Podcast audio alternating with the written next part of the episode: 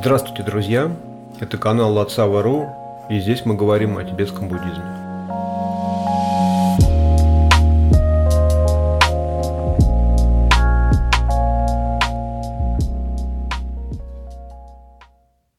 Сегодня хотел рассказать о таком важном принципе в тибетском э, буддизме, который называется бодхичита, что можно ну, грубо перевести как ум просветления, а если быть более точным, ну, по крайней мере, это достаточно устоявшаяся формула, то это ум устремленный к просветлению. Это основной принцип э, колесницы Махаяны, великой колесницы так называемой, которая, собственно, и отличает э, тибетский буддизм от э, буддизма Тхеравады, который распространен в Юго-Восточной Азии и на Шри-Ланке. Что это за принцип и почему он так важен? Я часто говорю, что при переводе на русский язык возникает множество проблем, и большинство из них решается достаточно неряшливо, и э, зачастую это калька с английских слов, которые к чести переводчиков с тибетского на английский, они там э, ну, довольно долго, у них уже довольно длинная история работы с тибетскими текстами, с переводами, там около ста лет, может быть. И они-то свои термины, вероятно, ну, долго как-то придумывали и э, вычищали, и там множество переводчиков работало ну, над тем, чтобы разработать такую терминологию, которая была бы понятна да, англоязычным практикующим. А, начинали они тоже достаточно печально. То есть, если первые какие-то читать э, переводы да, с тибетского языка, там все очень плохо. Ну, то есть, там используются какие-то очень странные слова. Сразу видно, что переводчики, э, ну, они вообще были не очень знакомы да, с, именно со стороны практики. Так, теоретически они владели какой-то информацией, но совершенно не понимали, о чем идет речь с практической точки зрения. Свой вклад они, однако, внесли, и так постепенно да, возникло более-менее ну, так скажем, э, понятный набор терминов, терминология, да, там в английском языке, который позволяет англоязычным буддистам более-менее понимать, как, э, о чем вообще идет речь в традиционных текстах. У нас пока с этим проблема, но мы и начали не так давно, и поэтому я думаю, что это будет развиваться, и несколько поколений переводчиков эту проблему решат. Через сто лет у нас тоже будет хорошая терминология, и буддийские тексты будут более-менее понятны любому человеку, кто может читать на русском языке. Так вот, я к чему это говорю, у тибетцев ведь тоже было не все так гладко, да, и когда ты некоторые термины начинаешь изучать, то видишь, что они тоже, вероятно, сталкивались с кучей проблем при переносе санскритских э, терминов на, на тибетский язык. В частности, э, что касается просветления там, да, или пробуждения, слово, которое более подходит для санскритского изначального термина бодхи. И, соответственно, того, кто достиг этого просветления, как э, слова образованного от этого корня, это Будда, Бодхи, Будда, да, это очевидная связь, как бы, да, и пробуждение, пробужденный, ну или Будда. То тибетцы, э, перенося эти два слова, на свой язык поступили довольно странно. Я, честно говоря, ну, не очень понимаю, почему так произошло, но это факт. И э, слово «бодхи», ну, то есть, да, пробуждение или просветление, они перевели составным словом «чанчуп». А слово «Будда», ну, то есть, казалось бы, да, однокоренное слово, они перевели словосочетанием, вернее, сложносоставным словом «санге». В целом, а, оба эти слова состоят из двух слов, которые означают, ну, как на примере, например, Будды, санге. Санг означает от чего-то избавиться, устранить или очистить что-то, да, от чего-то очистить. А ге означает реализовать полностью, достичь или получить. То есть получается, как бы, когда это слово Будда переводится на тибетский язык, тибетцы, глядя на это слово, понимают, что оно определяет кого-то, кто устранил, очистил полностью все свои изъяны и реализовал, достиг, обрел полностью все свои благие качества. Вот что такое санге да, на тибетском языке Будда. Чанчуб же – это само состояние, можно так сказать, само достижение. И оно тоже состоит из двух э, слов. Чанг – это тоже так, если грубо говорить, приблизительно то же самое, от чего-то избавиться. И чуб это тоже, если говорить опять же приблизительно, ну, подтягивать немного по смыслу, это тоже что там, типа того, чтобы полностью получить или реализовать. Ну, там есть другие значения этих слов, но, тем не менее, эти оттенки смысла они несут. И поэтому в целом, ну, как бы, да, они означают одно и то же, но почему-то было выбрано, я, честно говоря, не видел объяснений. Если кто-то знает, да, я с удовольствием послушаю. Почему настолько раз, по-разному перевели два слова, которые явно имеют одну основу, один корень да, в санскрите. И э, вот как-то так получилось. Ну, то есть, с моей точки зрения, это указывает на некие какие-то проблемы или некие какие-то ну, моменты, которые, ну, просто не будучи тибетцем, так скажем, высокообразованным тибетцам, ты не очень и понимаешь, и очень тяжело увидеть. Таким образом, просветление, как пробуждение, как бодхи, на тибетском языке э, звучит как чанчуп. Соответственно, ум да, бодхичитта, что тут получается бодхи, это чангчуп, а ум читта на санскрите переводится на тибетский как сэм. Таким образом, ум просветления получился на тибетском чанчуп сэм. Этот термин так он звучит кратко, но в 100% случаев, когда тибетские учителя объясняют его смысл, они всегда говорят не просто об уме просветления, а говорят об уме устремленном к просветлению, да еще и добавляют на благо всех живых существ. Ну, то есть в текстах вы эту формулировку можете встретить довольно часто, ну, в оригинальных я имею в виду, ну и в переводах, соответственно. И именно это значение сводится к термину бодхичита, то есть а, чанчупсем – ум просветления или ум устремленный к просветлению. Смысл здесь в чем? Этот, этот принцип, этот ум устремленный к просветлению ради блага других живых существ, как раз является коренным отличием колесницы Махаяны от колесницы, базовой колесницы, которая в тибетском буддизме называется Хинаяна, а так вообще это Тхировада, да, учение, которое распространено в Юго-Восточной Азии. В рамках Тхировады или Хинаяны, да, как она звучит э, ну, на, санс, на санскрите, наверное, слово Хинаяна, я думаю, да. В том, что э, в рамках традиции Тхировады так далеко э, практикующие не идут в своем устремлении, в своем намерении. Их устремление и намерение заключается в том, чтобы э, самому освободиться от сансары, прекратить страдания, достичь нирваны, и э, там у них несколько уровней достижений. Полный, по-моему, это архат. Когда человек стан, полностью достигает нирваны, он становится архатом.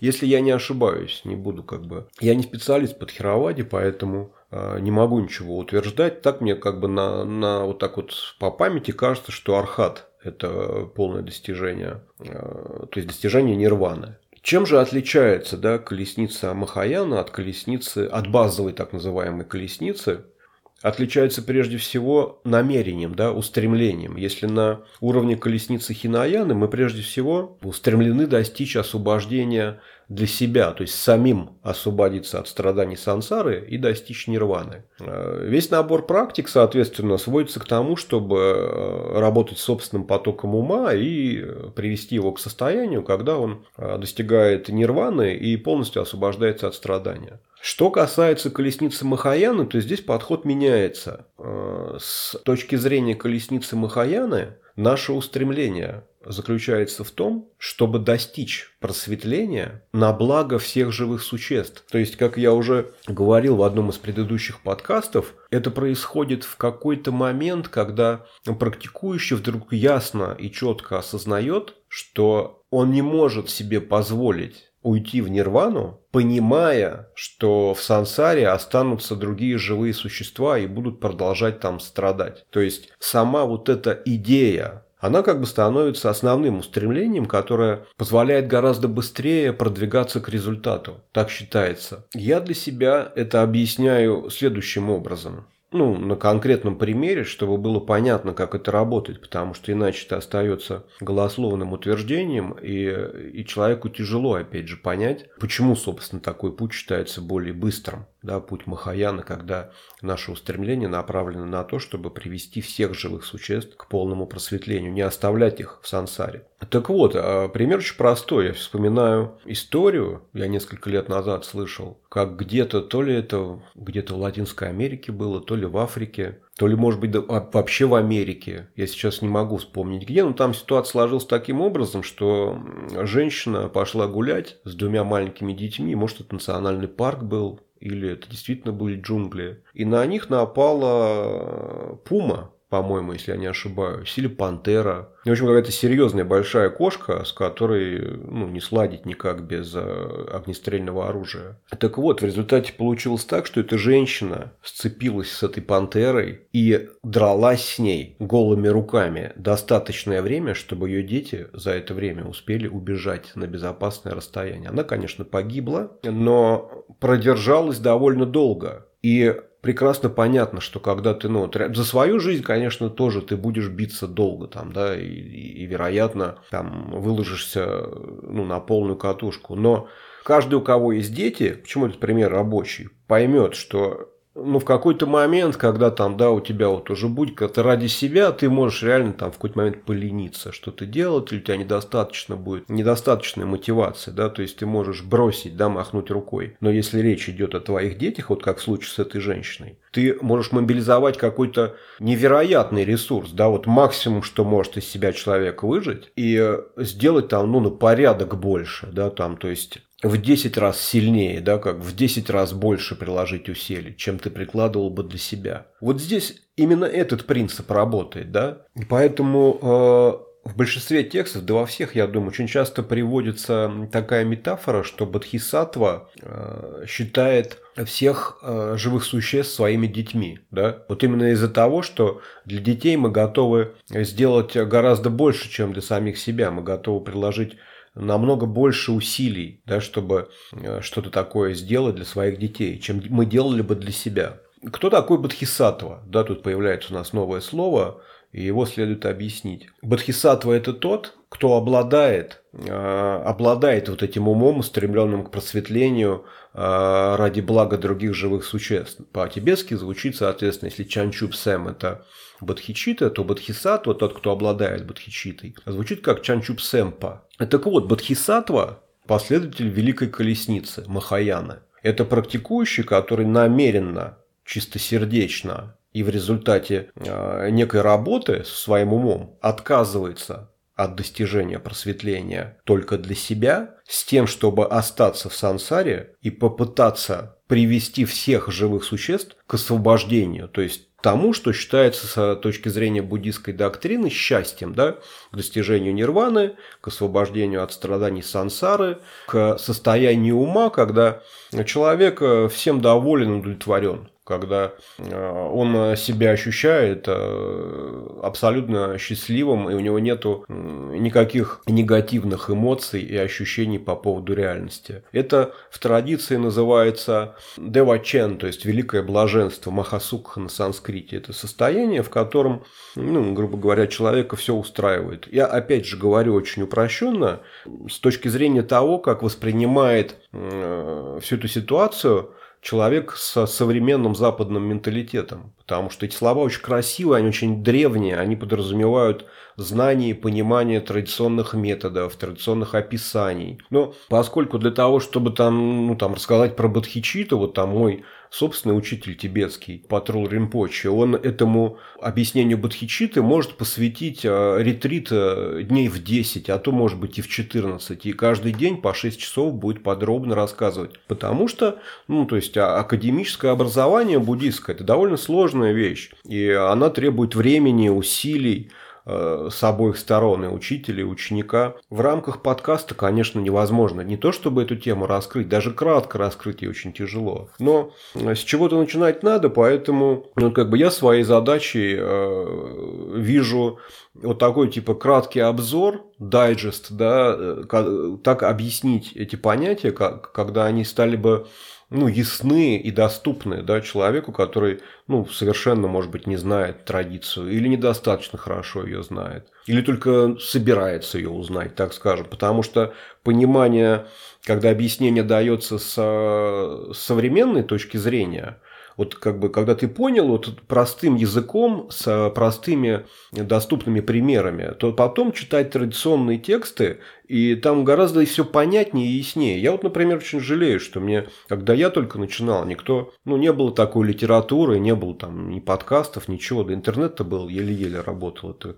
какой там 2003-2004 год. Так вот, таким образом, да, мы приходим к пониманию, да, что принцип вот этот э, достижение просветления ради блага всех живых существ является ну, теперь нашей основной задачей, нашим основным устремлением. Нас перестает беспокоить э, вот эта вот идея что вот нам надо быстрее достичь просветления, быстрее достичь просветления. Если э, вдуматься, да, опять же посмотреть на эту ситуацию с практикой буддизма, с практикой дхармы, с позиции откладывания своего счастья на потом, чтобы оно, да, как бы, когда оно становится обусловленным внешними причинами и условиями, то с этой точки зрения здесь тоже такой очень хитрый ход, потому что когда мы ищем просветление для себя, когда мы все свои усилия направляем для того, чтобы самим обрести освобождение, у нас сохраняется принцип вот этой морковки, да, которая нас тащит в будущее и мешает как бы быть счастливым в данный момент. Махаяна – это переходный период да, от а, практики, связанной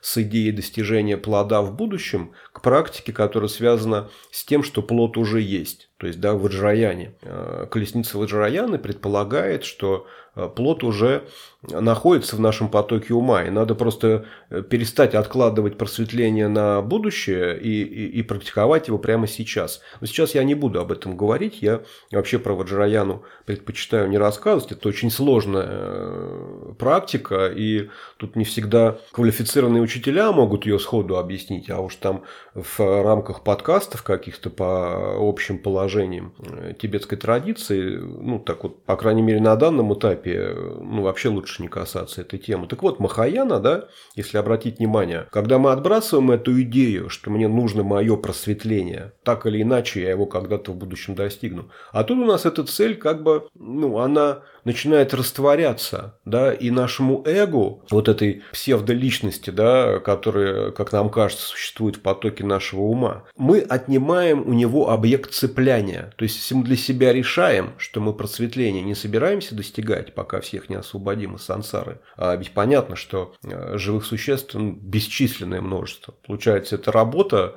длиною, там, я не знаю, ну, какое-то бесконечное время. В какой-то момент, там, да, ну, я так могу сказать, в какой-то момент, чем дольше ты практикуешь Махаян, тем больше ты приходишь к выводу, что э, нужно перестать пытаться даже думать о том, там, моменте, когда ты всех типа до конца освободишь. Вероятно, ты никогда всех не освободишь. И вот сколько я разговаривал с учителями, с тибетскими на эту тему, что типа как же тут вот такая вот получается такое противоречие, что мы вроде бы решили не достигать просветления, пока всех не освободим, и успокоиться только, когда мы всех освободим. А получается, что существ бесконечное количество, они продолжают рождаться. И когда же это, ну как же это может быть, что как же мы тогда достигнем просветления? Ведь очевидно, что они никогда не закончатся, эти живые существа. На что мне один из моих учителей, Кенпа, сказал, а тут происходит очень хитро, мы в процессе, практикуя как бы, да, спасение этих всех живых существ из сансары, не замечаем, как плавно переходим в состояние как бы, да, освобождения сами. На каком-то этапе мы даже сами, не желая того, переходим в это состояние освобождения, просветления. В текстах можно даже встретить такие, э, ну, как бы истории, когда Бодхисаттва начинается паника, потому что в момент смерти он, согласно вот этому стремлению освободить всех живых существ, э, молится о том, чтобы переродиться в аду и помочь там живым существам, потому что очевидно для него, как бы, да, вот на этом пике его практики в момент смерти, что они наиболее нуждаются да, в его помощи, а потому что страдают больше всех остальных живых существ. Так вот, он пытается попасть в ад, и его как бы молитва о том, что я хочу после смерти попасть в ад. И само это пожелание пожертвовать как бы, да, своим просветлением ради того, чтобы вернуться в ад, хотя он уже знает, как надо практиковать, чтобы полностью освободиться. Но осмысленно, осознанно выбирает спуститься в ад, чтобы помочь другим, само вот это намерение его заставляет, да, по логике кармы, как бы, да, заставляет, оно приводит к тому, и ничего с этим нельзя поделать, что он перерождается в чистой земле, где уже дальше достичь просветления элементарно, где все для практики есть. Вот, так вот ну, это описывается, да, как, как происходит, если вопрос возникает, ну а как же мы достигнем просветления сами, если мы там дали слово его не достигать, пока не освободим всех. Само это намерение, почему Бодхичита считается таким важным принципом, основополагающим, самым-самым эффективным методом практики, потому что само по себе это устремление стремление так или иначе приводит к тому, что мы достигаем освобождения, сами в том числе тоже. Там дальше бодхичита бывает разное, да, там бодхичита так называемое намерение, бывает бодхичита намерение, бодхичита применение, и эти две бодхичиты составляют относительную бодхичиту так называемую. А есть бодхичита абсолютная. Это уже когда тот ум, э, устремленный к просветлению, который не требует приложения усилий, чтобы его практиковать намеренно. Это когда уже все, этот ум как бы стал нашим основным, как бы, да, в нашем потоке ума полностью установилось вот это вот просветленное намерение. С этого момента нам не надо больше ничего практиковать, это считается достижением плода практики. Ну, пока нам далеко до абсолютной бодхичиты, есть смысл вкратце там, да, рассказать об относительной. Соответственно, как обычно, я отсылаю вас к классическим текстам, к ламримам, потому что там это описано очень подробно. И я не буду, конечно, подробно останавливаться, я просто вкратце опишу, что относительная бодхичита, которая, как я уже сказал, состоит из бодхичиты намерения и бодхичиты применения, между ними двумя, между двумя этими аспектами разница такая же, как вот если мы намеренно намереваемся поехать куда-то там, я не знаю, от путешествия в Таиланд или в Тибет. И сидим, смотрим какие-то ролики, размышляем, как это будет, э, там какие-то начинаем подготовительные действия совершать, там как-то готовимся, мечтаем об этой поездке, да, об этом путешествии. И бодхичита применение – это когда мы сели э, в аэропорту в самолет, билет у нас в руках, и все, и мы полетели, прилетели в Тибет, сели на лошадь и поскакали как бы до самой дальней отдаленной районы, где еще можно встретить лам старой школы, которые могут нам дать такие наставления, которые приведут нас к полному освобождению в течение одной жизни. Вот. Как развивается бодхичита? Это не просто... Она сама собой не возникает. Для того, чтобы практиковать бодхичиту, во-первых, надо достаточно длительное время выполнять практики базовой колесницы, хинаяны. То есть практики, направленные на достижение личного освобождения. Это в основном, конечно, дисциплинарные практики. Практики, связанные с, э, с исполнением, с сохранением определенной дисциплины. Это называется виная в буддизме, как бы, да, кодекс дисциплины для монаха, полностью посвященного началь... для монаха с начальным посвящением, да, там, ну, как послушник, можно сказать, наверное, не очень подходит, но так, чтобы было понятно. И мирянина, который пытается поддерживать необходимые для мирской жизни э, дисциплинарные обеты. То есть это достаточно долгий период практики, и без него ну, только очень талантливые, очень способные практикующие могут сразу перейти к практике э, тренировки бодхичиты. Ну, потому что для начала надо хотя бы понять, почувствовать вкус вот этого состояния, как бы, да, которое невозможно достичь, если ты погружен в мирские заботы и тем более совершаешь неблагие поступки. Если ты там, не следуешь никаким дисциплинарным правилам, если ты не практикуешь концентрацию, медитацию, не пытаешься свой ум взять под контроль, то ты состояние этого никогда не почувствуешь, даже вкуса не почувствуешь, потому что состояние очень тонкого уровня. И вот эти все эмоциональные загрязнения, наши сильные эмоции, когда мы там страстно чего-то желаем или испытываем сильную ненависть по поводу того, что происходит вокруг нас. Или вот это глупое упрямство, когда мы игнорируем какие-то вещи, это тоже достаточно сильное эмоциональное состояние, там, да, когда вот мы уперлись как бараны рогом там, и не хотим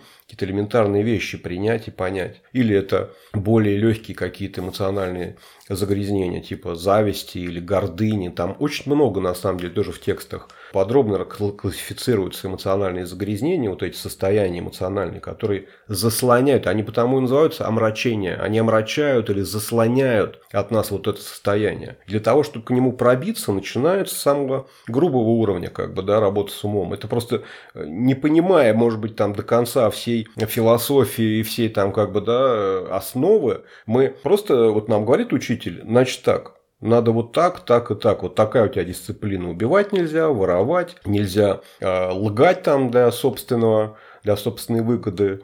Нельзя вовлекаться в неблагое сексуальное поведение и отравлять ум интоксикантами, потому что э, состояние опьянения может привести к тому, что мы нарушим первые четыре вот этих правила, принципа дисциплины. Так вот, долгое время практикуя таким образом, появляются первые как бы вот эти проблески, когда мы полностью устранились вот от этого, от такого образа жизни, который вызывает сильные плотные омрачения, да, вот как облака у нас начинают появляться вот эти проблески, мы можем увидеть синее небо, дырочки там какие-то, да, прорехи в этих облаках. Тогда настает время перейти там вот э, к более серьезной практике, там, да, зарождению бодхичиты. Как а, она тренируется, да, там, бодхичита устремление, да, намерение, так скажем, да, когда мы еще не стали каких-то конкретных действий, какой-то активности осуществлять. А там есть два метода тренировки. Один идет от асанги, по-моему, не помню, как он, честно говоря, называется, к своему стыду, но это не важно. А второй идет от э, Нагарджуна через Шантиде, вот тот, который практикует как раз вот в школе Нингма. Да? И поэтому я его хорошо помню. А вот как называется второй принцип, который Асанга, который Асанги передал Майтрей, я сейчас не, не вспомню, по-моему, семь причин Сейчас не, не буду, да, это опять же можно погуглить и легко найти. Что касается практики замены себя на других, там, да, она состоит из всего из э, трех частей. Это очень просто. Мы сначала начинаем размышлять о том, что, как я уже говорил в предыдущих подкастах, и это очень важно, мы начинаем ослаблять так называемую привязанность, цепляние за собственное эго, за идею о том, что счастье надо добиваться исключительно для себя, при этом игнорируя окружающих людей, да, вот как, ну, обычно в обычном мире большинство людей себя ощущает, то есть мне надо, я хочу, мое должно быть. Вот, для этого мы очень много размышляем о том, что ну, там много всяких есть э, тем для размышления. Опять же, в, э, у Шантидева, там, в Бодхичаре Аватаре это все подробно расписано. Мы начинаем представлять что все живые существа совершенно одинаковы в том, что они хотят избежать страданий, обрести счастье. Мы представляем их как собственных детей. Это то, о чем я вначале говорил, да. И, э,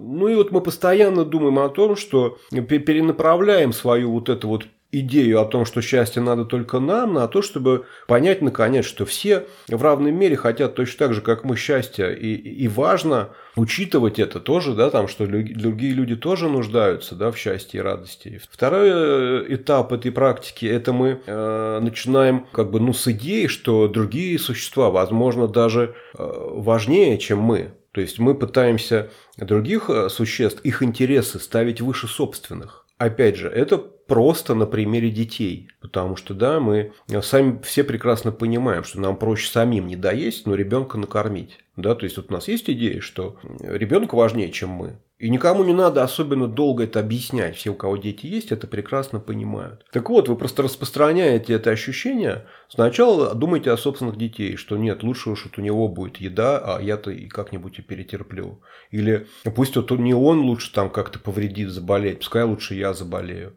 Пускай не он там ногу сломает, а лучше пускай уж это со мной случится. Это звучит, может быть, странно и противоречит инстинкту самосохранения, но, опять же, все, у кого дети есть, меня прекрасно поймут смотреть, как твой ребенок как бы плачет и мучается от того, что он ногу сломал, проще, чтобы тебе, у тебя это случилось с тобой, а не с ним, потому что ты уже эту боль как-нибудь потерпишь, ничего, зато у тебя ребенок будет как бы, да, в адекватном состоянии и не будет так сильно страдать, потому что то страдание, которое ты испытываешь, э, наблюдая вот это страдание своего ребенка, оно гораздо более сильное, чем если бы ты просто испытывал страдания от той боли, которую он испытывает физической. Вот, ну а третий этап, это когда называется танглен. Вы наверняка слышали об этом. Это когда вы уже начинаете к более практическим переходить э, методам. Вы начинаете визуализировать, такая интересная практика. Вы сосредотачиваетесь на том, что вы вдыхаете в себя темный дым, который является символом всех неприятных каких-то страданий, неприятных проблем, которые испытывают другие люди. То есть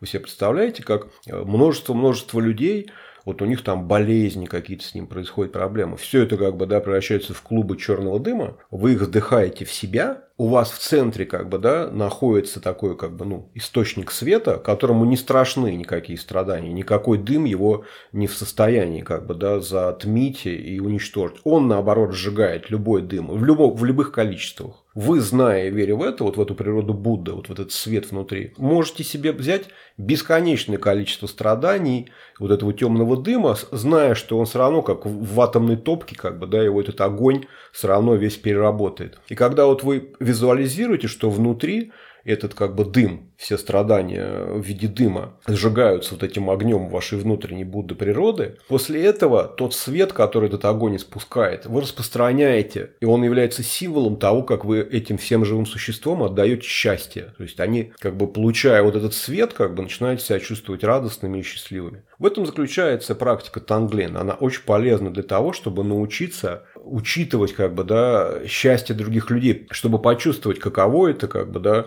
э, не себе счастье, да, все загребать там под себя, а пытаться сделать счастливыми других людей. И тут такой очень интересный опыт. Кажется, что это какая-то, какой-то мазохизм, как бы, но если вдуматься, то это, во-первых, постоянно тебе напоминает о твоей собственной духовной силе, ты ничего не боишься. И с другой стороны, а, позволяет тебе ощутить вот это, как сказать, получить вот это ощущение, что ты помогаешь другим, даешь, становишься источником их счастья и радости да, что само по себе, ну и тебя тоже делает автоматически счастливым. Вот, это что касается бодхичиты устремления. Дальше следует э, бодхичита применение, да, уже действенное бодхичита, когда мы начинаем себя вести таким образом, да, какую-то активность осуществляем, которая, ну, ускоряет наше движение. Мы вроде для себя пришли к выводу, что мы готовы, мы чувствуем себя достаточно сильными, уверенными в себе, чтобы не достигать э, просветления до тех пор, пока не освободим всех. А дальше как, собственно, нам их освободить, как нам привести их э, к просветлению? На этом этапе мы начинаем практиковать так называемые шесть парамид.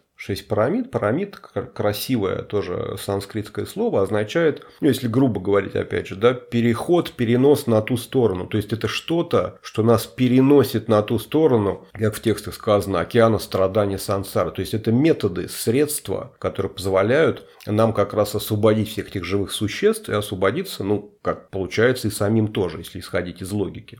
Так вот, шесть парамид. Я, ну, как бы, да, в каком порядке сейчас точно не могу вспомнить, но сами парамиты такие. Это парамиты щедрости, когда мы, да, ну, щедрость бывает разная. Опять же, если вы хотите подробно, в текстах этого очень много. Да.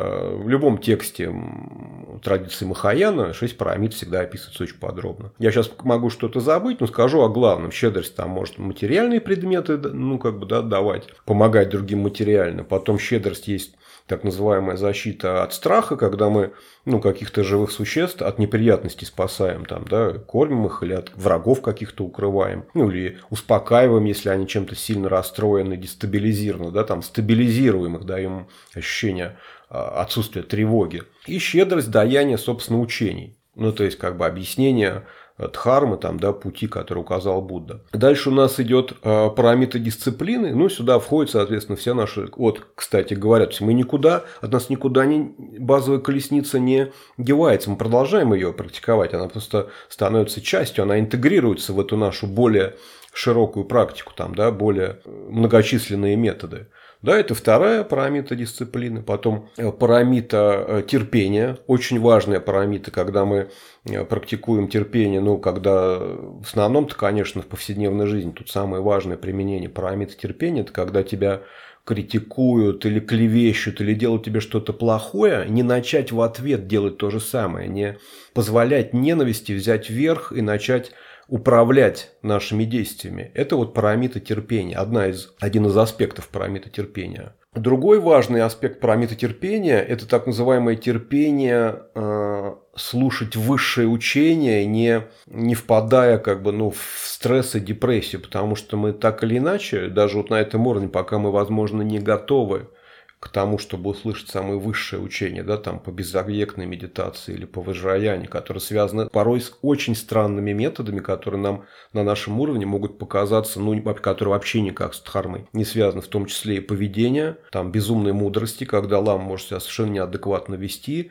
и совершать совершенно неадекватные поступки, или, например, доктрина там безобъектных практик, например, в текстах Лангченпа может прямо указывать на то, что там все положения предыдущих колесниц вообще не играют никакого значения, и вообще-то все не надо, и бодхичита не нужна. И если мы случайно такое где-то видим или слышим в учениях, к которым мы пока не готовы, парамита э, терпения, она также подразумевает, что мы не бросаемся тут же осуждать, обвинять, ну, то есть оставляем это как есть, потому что помним, что, возможно, мы пока не понимаем, о чем это все. И на данном этапе нам лучше вообще о таких учениях не рассуждать. Ну, вот как-то, опять же, своими словами, сказать, это вот так. Вот и четвертая парамита, э, ну, из четырех первых, так скажем, э, это парамита усердия, да, которая позволяет нам, собственно, идти вперед. То есть без усердия ну, невозможно выполнять такие сложные практики. Нужно, ну как бы, да, чтобы мотивация и устремления были сильными, на первом этапе, на первых порах, так скажем,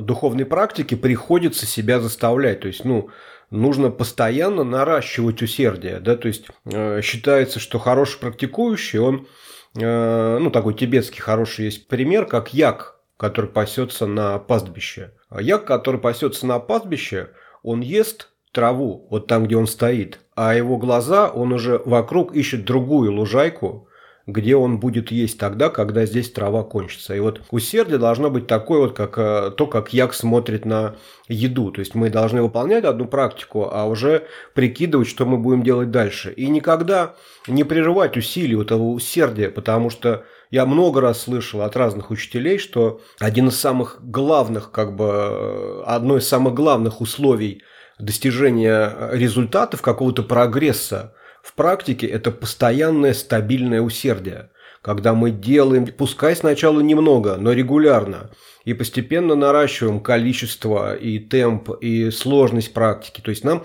никак нельзя бросать, мы не можем уйти в отпуск как бы, да, от практики. Нам нужно только все более и более усердно ее выполнять. Только это может нам помочь, потому что в обычной жизни такое огромное количество отвлечений. И если мы не будем устремлены, вот это усердие направлять именно на практику, нас постоянно что-то будет отвлекать. Вот мы практикуем каждый день, решили делать там с утра полчаса практику, а потом раз приходят майские праздники. Э, вот как я сейчас там, да, и что-то один день думаешь, ладно, не буду делать. И раз, это где один там второй, а где второй там третий, а где третий там четвертый, а на пятый тебя позвали на дачу в гости, и все, и ты неделю ничего не делал. И вот это вот так ни в коем случае делать нельзя. Нужно обязательно каждый день хотя бы тот минимум, который ты себе наметил, все равно делать. Ну и стараться, конечно же, применять свою практику в повседневной жизни. Если ты достаточно ну, продвинутый, практикующий, как вот ламы, например, тибетские, которые учения дают, они спокойно могут э, тусоваться на дачах, в гостях, потому что их уровень практики таков, что они могут привносить свое воззрение э, в повседневные дела обычной жизни. Но нам до такого уровня далеко, поэтому для нас усердие очень важная парамита. Дальше идет парамита концентрации, ну, это, собственно говоря, последние две парамиты. Парамита концентрации, пятая, парамита мудрости, шестая. Если предыдущие парамиты, они все были про нашу активность, э, так скажем, в мирской жизни, как себя вести, да, внешнее поведение, то парамиты концентрации, парамита мудрости, они э, уже больше относятся к, ну, как бы к нашему внутреннему миру, то, что мы делаем со своим умом на внутреннем уровне. Если совсем грубо сказать, то эти все шесть парамид можно разделить на четыре первые парамиты, которые являются накоплением благого потенциала, или то, что называется, ну, еще переводится как накопление заслуг. То есть это то, какой мы становимся личностью в обычной жизни, да, там, то есть то, что позволяет нам э, накопить заслуги или благой потенциал для более высоких практик. И последние эти две парамиты, парамиты концентрации, парамиты мудрости, они относятся к накоплению мудрости, то, что называется, да, накопление мудрости. А так вообще эта формула, она часто тоже в текстах ее можно встретить, накопление, два накопления, накопление заслуг и накопление мудрости. Вот как раз вот шесть парамид, они делятся вот так, четыре Первое – это накопление заслуг, а две последние – это накопление мудрости. Дальше, если эти две параметры взять, опять же, да, концентрации, однонаправленной концентрации и мудрости, то есть различающей мудрости, которая, с помощью которой можно познать реальность, какова она есть то, соответственно, с точки зрения практики, это, собственно, шаматха, да, концентрация – это шаматха. Это когда мы учим ум направлять свое внимание туда, куда мы хотим. То есть, мы полностью берем под контроль внимание ума.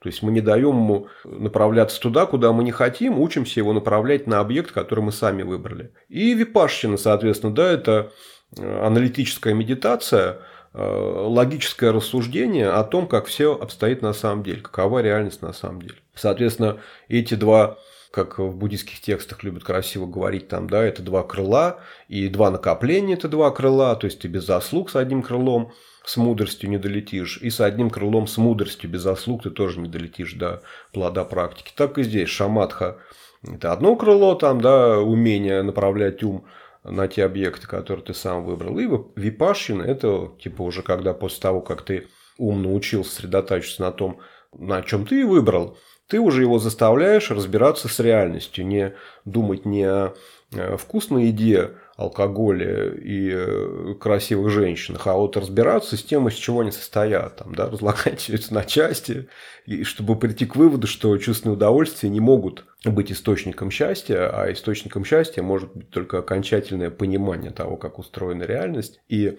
исходящая из нее энергия сострадания к тем, кто этого еще не понял. Вот, соответственно, ну, Пожалуй, что про Бодхичиту это и все. Это очень кратко, потому что, напомню, для объяснения этой темы тибетский лама вас посадит на две недели в ретрит. То есть вы будете утром делать э, нендра, днем слушать учения. В рамках шедра во второй половине дня вам будут дополнительные учения, разъясняющие давать хенпа, а то может быть и два хенпа, как вот в Бельгии у Патрула Римпочи. И вечером у вас будет еще одна практика. И вот так вот там 14 дней, чтобы вот эту одну тему понять ну, то есть, чтобы ее вот как бы объяснить, вы задаете вопросы, ну, то есть, да, это такое э, общение. За, в рамках подкаста можно только очень кратко, да, там, э, рассказать о том вообще, что это за понятия такие. Надеюсь, этого краткого объяснения, которое я основываю на собственном понимании, да, там, на собственном опыте, вам будет достаточно, чтобы хотя бы просто заинтересоваться как бы, да, в этом принципе и уже